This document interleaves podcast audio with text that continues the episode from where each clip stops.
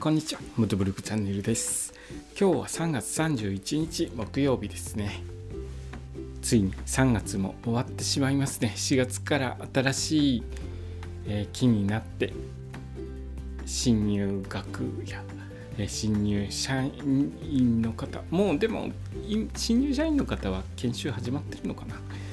えー、新たな新しい生活が始まりますね。新学期始まりますね。明日から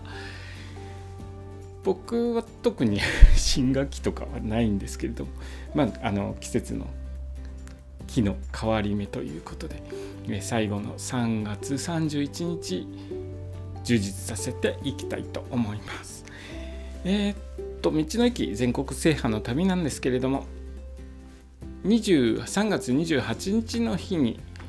栃木県の道の駅を5か所回ってまいりました。で一つ一つ紹介してどうでしたよっていう話をしてるんですけれども。え昨日ですね栃木県の道の駅行ったついでに少し足を伸ばしていった茨城県の道の駅グランテラス筑西で実はアクションカムのバッテリーが切れたんですね。畜生に着く前に多分バッテリー切れを起こしてあの本当はバッテリー交換しなきゃいけなかったんですけれどももうそのまま行ってしまえということで畜生の方に行って、えー、そこでバッテリーを交換しました。バッテリーは充電済みのバッテリーと交換した感じですね、えー、ちょっとですねうん走ってる時というかあの止まるところがなかなかないんですよね 国道沿いになっちゃうと交通量激しいのと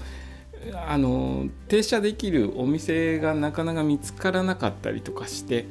バッテリーチェンジができなくってそのまま走り続けないといけないっていうことになるので、えこまめなバッテリーチェックしないといけませんね。えこれから大事なシーンとかを取り逃すことないよう注意していきたいと思います。で茨城県からまた栃木県に戻って栃木県の道の駅に向かったんですけれども、えー、次に向かった道の駅は栃木県の道の駅二宮に向かいました、えここを以前下調べしてこの放送でお話してるんですけれども二宮の特色覚えてますでしょうか？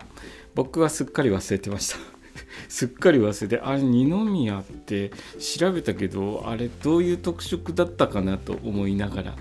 えー、着いたところですね。場所はですね栃木県の盛岡市国道294号の道の駅です。ここはですね日本一のいちごの生産地の道の駅です。ですからいちごがたくさんあってここでいちごを買ってきますって前に調べた時に話してたんですね、えー、ここについて。駐車場止めた状態でもまだ思い浮かばなくてですね。施設に入る寸前に思い出しました。いちごのいちごがいっぱい売ってるところだと思って。でせっかくなのでいちご何か買って帰ろうかなと思ってスタンプをした後いろいろといちご見て回ったんですけどさすがにですね日本一の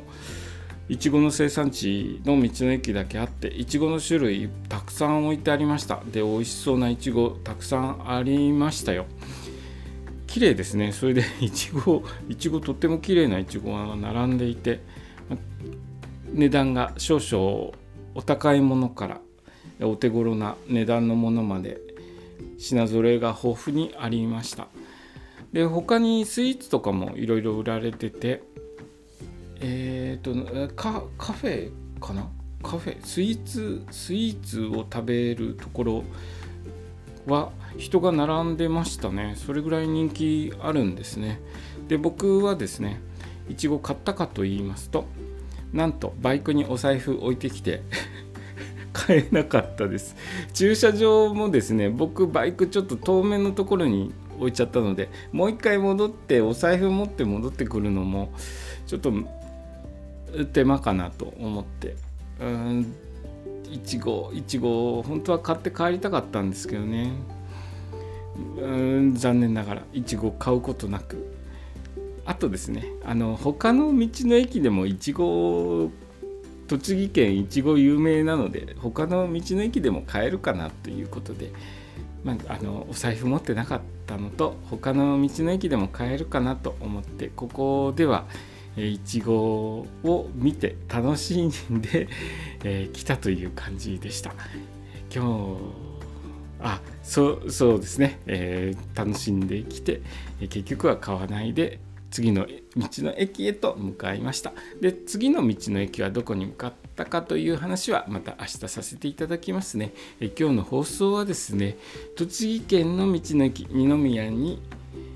行った時のお話をさせていただきました。今日の放送もお聴きくださりありがとうございました。それではまた明日。